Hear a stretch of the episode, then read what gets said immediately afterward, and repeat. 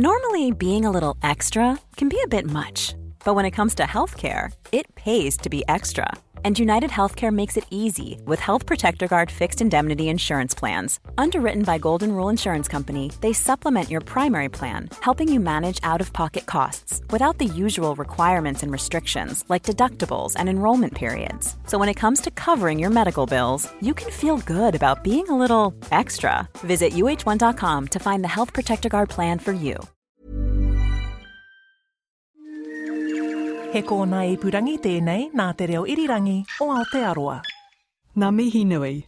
I'm Alison Ballance and welcome to this Our Changing World podcast from RNZ. When it comes to eating, the experience is about so much more than just the food in front of you. There are many factors influencing how the food tastes and how it makes you feel. And trying to make sense of all of this is what Nazimah Hamid does. Nazimah is a professor of food science at Auckland University of Technology, and I'm off to meet her in the sensory lab, which is not your usual university laboratory. We get people to eat here, so it's one of the few labs in food science where you are allowed to eat in the labs. In fact, it's actively encouraged, so it's got Yes. a kitchen area. So that's where we get the food preparation done. So, what kind of food do you prepare in there? All sorts? All sorts. What, whatever you can get in the supermarket, we can cook it here. Okay, and then you've got a table where people can sit around and eat. You've got some computers, you've got some fridges. You'll be surprised, this is not where they do the actual eating. So we, we trained some of our panelists here, and they do their eating in individualized booths. So, you better paint me a picture of what it is that you actually do. Like, tell me about food and sensory testing.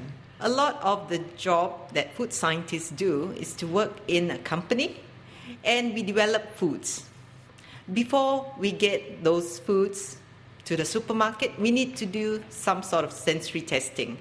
And that's why we get people to taste and see if they like the food, what sensory properties they find uh, acceptable or not acceptable, so you can do some modifications in the lab. So there's a lot of things going on before that food arrives on the supermarket shelves.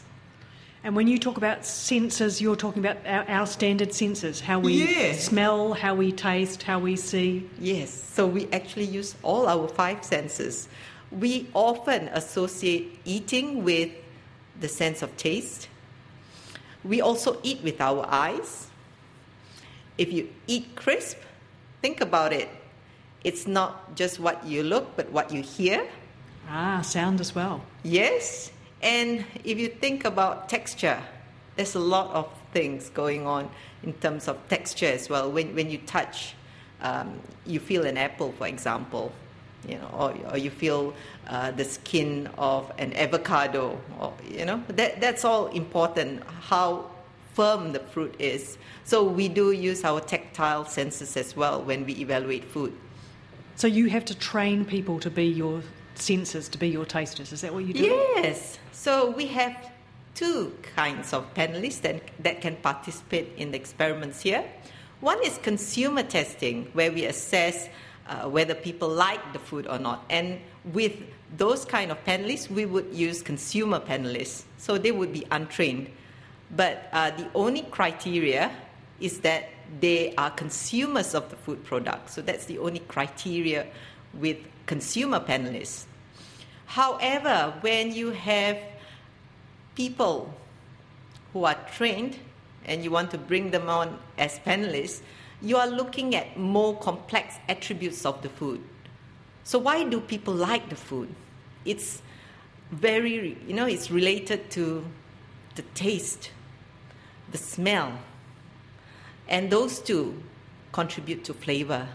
And so we need to train people who are trained panelists, and that would take maybe 20, 30, 100 hours of training before they can evaluate the specific attributes of food. So, in short, two kinds of panelists one the consumer, and one the trained panelist. And so you said they're not actually doing their eating in here. No. We do the training here, and we would serve the food through little booths here. Ah, you've just slid open a little hatch in the wall. Yeah, a hatch in the wall. So we would pass them the food through this It's like hatch. an old fashioned servery. Yeah, yeah, yeah. And so the panelists in there would not know what's happening here because we do not want any bias when they are evaluating the food. This is where the panelists are seated and they have a computer right in front of them. They look like student cubby holes. Yes, yes. Because you do not want them to be distracted. You do not want conversations. And so on the screen, they would assess the attributes that we want them to. And you can see that we have different lighting as well. It can either be white or red. Why the difference? When we want them to concentrate on just the flavor, we would just use red light because we do not want the color of the food to influence their flavor perception. So say if you've got wine and they are, you know, you've made it from different grapes and you may find that the hue is quite different from one, one sample to another. So you don't want them to assess it in terms of appearance, but just flavor. So then you would use something like a red light. So once you're completely under red light, you cannot tell what it looks like. So that's what we we call masking, masking the color of food, because we eat with our eyes. If we see something dark, we associate it with a stronger flavor. So what we want them to do is just concentrate on the sense of taste, smell, and that's what we evaluate flavor.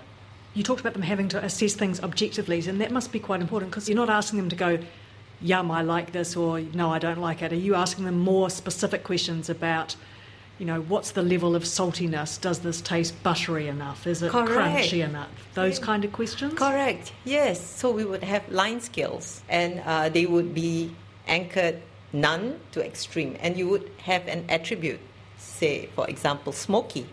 So they would rate the intensity of that attribute, and that's why it becomes quantitative. Even liking, we do not just ask them to say how much they like. They would have a scale, and uh, that's how uh, the studies in sensory science uh, actually derive from the psychophysics law of uh, psychology. So a lot of the work that we do very much originated from psychology, the skills that we use. Can anyone be a panelist, or are you looking for people with particular kinds of attributes? Before we train them, we would carry out screening tests.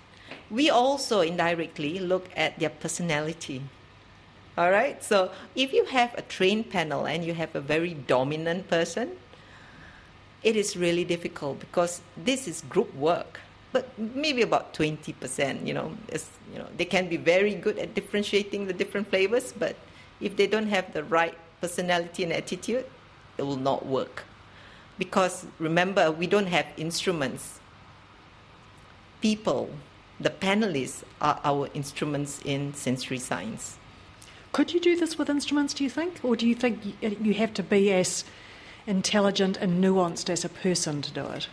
Until now, there are no instruments that can describe flavor.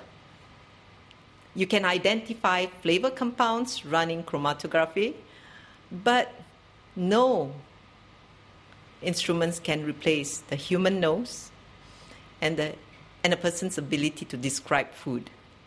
And remember, we, we are marketing all this food to consumers, to people. We need to know what they think about it. Yeah. So no instruments will be able to replace a human panel. Doesn't matter what culture your panelists come from? I'm just wondering how much of the way we assess food is cultural with the, the different kinds of food we might be brought up with. Yes, so that's really, really interesting. It depends on the kind of food. So before they come and assess the food, we've got to make sure one, they consume the food. It's no use carrying out sensory testing of cheese when the culture is you don't eat cheese. You have to find people who have been here long enough and they have consumed the cheese to actually assess it. So it's not like you get into being a panelist straight away. There are a lot of processes before you get invited to a lab like this. I've heard of people who are super tasters. So are, are there some people who just would not be eligible for being a panelist just because they are too sensitive to strong food tastes? So we would do a prop test, a propyl thiouracil test, to check if they're super tasters. And this compound is quite bitter. But to many of us, we won't be able to sense its bitterness. It's just a small portion of the population. So this is an important test because if you have a super taster here, he or she will be so sensitive, and that person would be an outlier. So that's one. Surprisingly, if you're evaluating texture, we also need to make sure they have their own teeth. Is that because you actually use the whole of the inside so, of your mouth? Correct, yeah, because it's tactile. So if you have dentures, you won't have that same experience as someone have eating that food with their own teeth. Gosh, there's a lot of things to consider. Yeah, yeah, yeah. Is there an age cutoff for your participants as well? And I'm thinking of older people I know who say that their ability, for instance, to smell food and taste food changes as they get older. That's true. So it depends on what food you're testing. If you're testing a food product that's uh, targeted to the elderly, then you would have the elderly people. And so all kinds of food are targeted to different segments of the population uh, you, you might have a younger population, you know, for, for this particular snack product. If you give it to someone like me, you know, I might say, mm, I'm not going for it, you know, I want something healthy. So it's also depends on the demographics. So the food products that you test in here, are these food products that manufacturers are looking to introduce, or are these things that perhaps you might be coming up as a as a good diet, say for an older person who you know needs some help maintaining weight? The university, I do anything. So I do a lot of research type of sensory testing, and my interest is how sound affects the flavor perception of food. This is about the sound of the environment, isn't it? Yeah, but uh, not only that. Uh, when I first started my research here, it was on music. Tell me about so, all right. There have been a lot of research on sound, but mainly food sounds, crispiness of food, the sound of chewing. Then there was a group at University of Oxford where they associated uh, piano with perception of sweet, trombone as being associated with the perception of bitterness, and there was this group in the US, and they, they looked at how could music affect sensory perception of uh, emotional and non-emotional food. And so the work that we started at AUT used that as a basis. However, what we found was it's not the type of music that influenced the perception of food. So you know, don't go and put on Mozart and think your food is going to taste better. The question is, do you like Mozart? Ah, so it's the music that you like. Correct. So we were the first group that found that it was not the type of music, it was how much you like the music. And that is when I worked with a psychologist who specializes in psychoacoustics. And we came up with the idea that we hypothesized that it was really how much you like the music that affected your perception of food. And that's what we found in our first study that the valence of music. The valence. Valence is liking. Okay. So, yeah. Liking of music is what influenced pleasantness of the chocolate gelatis that we, we tested out. Okay, so you, your test food was chocolate gelati? Yes. Delicious. And then you played people different kinds of music? Correct. So we had seven or nine music genres. And so they rated their liking for the music. And we picked the most liked, the disliked, and music that was somewhere in the middle, yeah, that they neither liked nor disliked. And when we played them that music, and it's quite interesting, my psychologist friend loves heavy metal. I'm raising my eyebrows, but yeah, sure. Yeah. some people like it. yeah, some people like it. So what we did was we didn't get them to hear the same piece of music, what we got them to hear is one, the music they liked, the music they disliked, and looked at how they evaluated the chocolate gelati. So they were then evaluating it just on the standard things you would evaluate a chocolate gelati on. Yes, yes. So we found that in our first paper, we found that pleasantness was affected.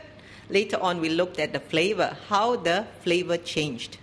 So if you think about it, the reason why the other researchers didn't find such a significant result is because in, when you hear music, you hear it over a period of time.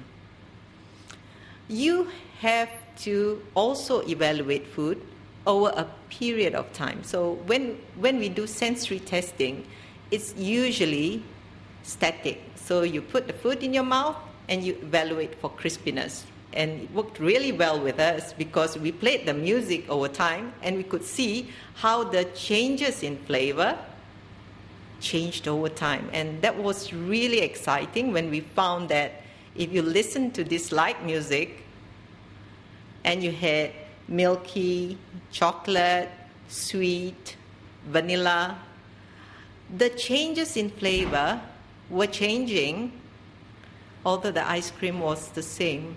So, in fact, we found that with this light music, it was perceived as being more dominantly bitter.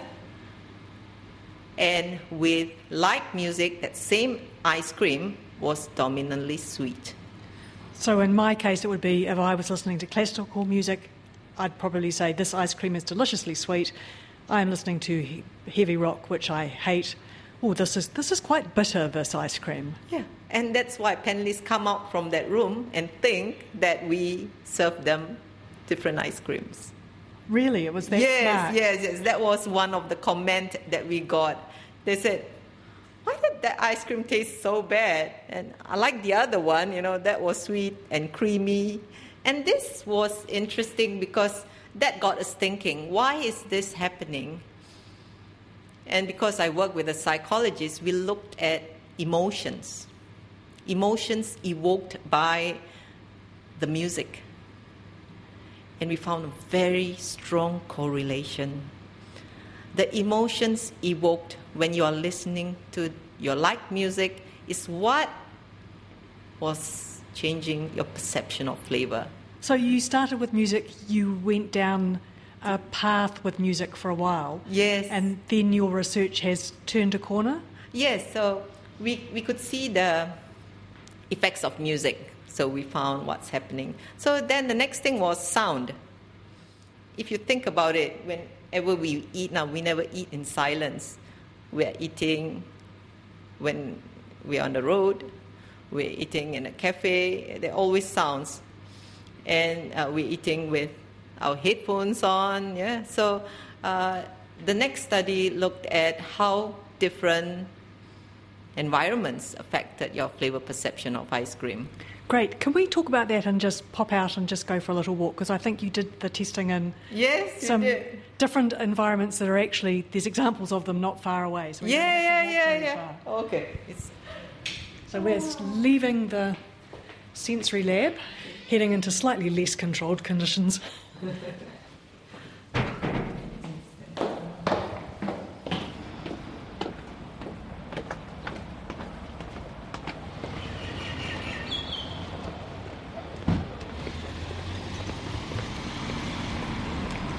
all right. So So, we've come out onto Symonds Yeah. Street, which is a pretty well-known Auckland street, yes. and there's a bus pulling away at the bus stop. Yes. So this is where we did the experiment. So we got the people seated here eating ice cream. And of course, we wanted this during the time where it's the busiest, where we had a lot of buses. Just listen. It's a lot more noisier here. Yeah? You, you hear the cars, you hear the buses, and you get people eating ice cream exactly out here. So what we did was we, we set it up and uh, we, we got them to evaluate sensory perception of chocolate gelati over time. Yeah, And what did they think of gelati when eaten at a bus stop? you'll be surprised. It's more bitter. yeah, yeah. And the emotions were interesting. There were a lot of negative emotions associated with eating in this environment. Even though it was a really nice chocolate gelati. Yeah.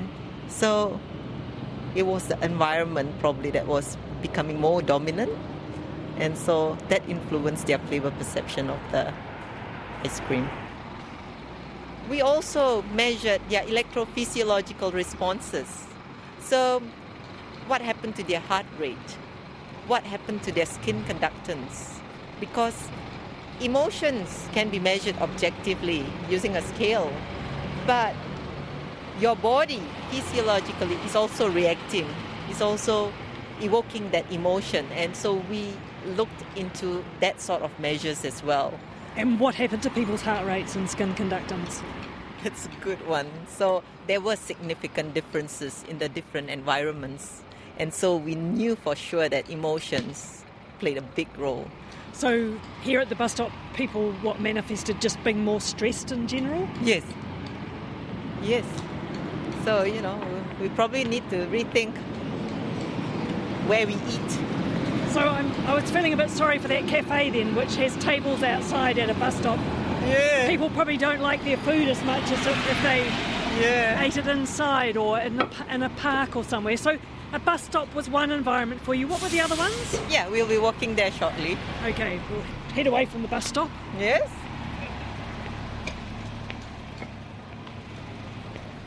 So have you tried experiments, like you've used music, have you also done experiments playing, I don't know, lovely sounds of nature, bird calls Yeah, and we've things? done that, yes.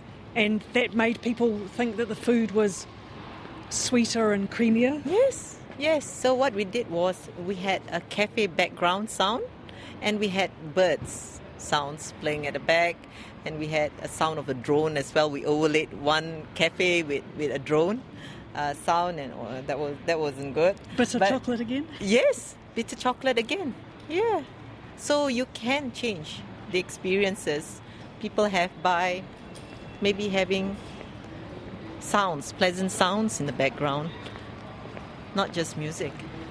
This is sounding to me like you really need to pick your cafe as to whether they play the kind of music you like and whether they're near a park and not a bus stop. Yeah, you can even play park sounds in the cafe if you wanted to, because that's what we did, and uh, yeah, you can get quite interesting results playing different sounds, and that's why I'm now doing more sounds and looking at the combination of sound and music. So that's another PhD, you know, work that we are carrying out at AUT.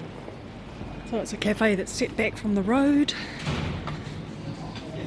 So we had a table just over there, and we got them to eat the chocolate gelati. So there's a radio playing and you can hear people talking at different tables. Hmm. What did they reckon about the chocolate in here? It was sweet. It was okay. Yeah, the flavor was good. So this is one of the few places where the ice cream tasted good, or perceived to have uh, positive sensory attributes.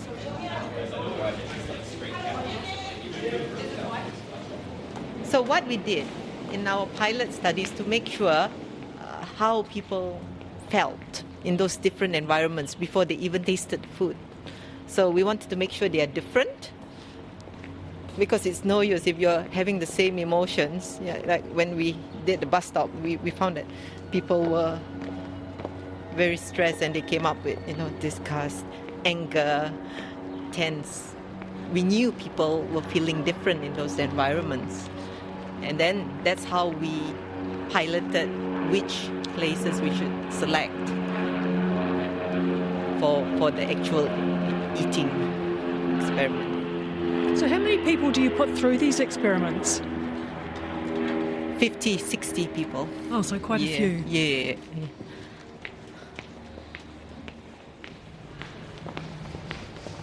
So in summer, this is really nice. You feel like you're in a tree house because you have the trees outside. Yeah, so this is probably the closest that AUT has to a, almost a nature space because, as you say, it's got those trees. Yeah. They're leafless at the moment, but when they're in flower, you would be surrounded by greenery. Yeah, yeah. And It's people quiet. found the chocolate ice cream sweet and creamy here. Yes, but sweeter in the cafe. There are differences, but they are more similar than the bus stop condition or even the lab condition. So you've got to rethink about where you carry out sensory testing because when you're measuring flavor, the different environments will influence the flavor of food. And so the next thing that people are researching is maybe use VR, get them in different immersive environments. And so there, there are a lot of research going into that now. And uh, I'm thinking about that sort of research as well because we can see that just putting them in different environments, they get different flavor perception. And you have to measure the true perception of flavor by consumers, by people who eat their food. And you can see that, you know, the environment is making such a big difference on how they perceive the food. Yeah, so I'm looking at satiety as well. So, so satiety is a, that feeling of fullness, fullness and satisfaction, yeah? Yes, yeah. So if you think about it, that's a big area to, to look into. It's not just flavor, how much you eat. You know, if you eat in front of the TV, you eat more because, you know, your focus is on something else. Uh, you might find that different environments may affect satiety and not just flavor. Because if it's affecting flavor, it's affecting a lot of other things, how much you eat, because you are not concentrating on the food. You know, which, which is dominant, the food or the environment, what do you hear? These are all influencing your perception of food. Thanks, Nazimah. Nazimah Hamid is a professor of food science at Auckland University of Technology. I'm Alison Ballance, and this Our Changing World podcast from RNZ first aired on the 13th of August 2020. You can listen again and find photos at our webpage rnz.co.nz slash Our Changing World. We have a free weekly email newsletter, and you can find the subscription link at the bottom of the webpage. That website again, rnz.co.nz slash Our Changing World. While you're down there, you'll find various Our Changing World podcast collections, including Voices from Antarctica, Voice of the Iceberg, and Voice of the Kakapo. I highly recommend doing a search for RNZ on your podcast app, as there is a bonanza of new RNZ podcasts and episodes at the moment. Caucus, Black Sheep, Eating Fried Chicken in the Shower, and Healthy or Hoax. The Unthinkable, and Getting Better, a year in the life of a Māori medical student. Those should all keep your ears busy for quite a while. If you'd like to get in touch or follow along, we're on Facebook and Twitter as RNZ Science. Many thanks for your company. Stay safe and catch you next time. Mā te wā.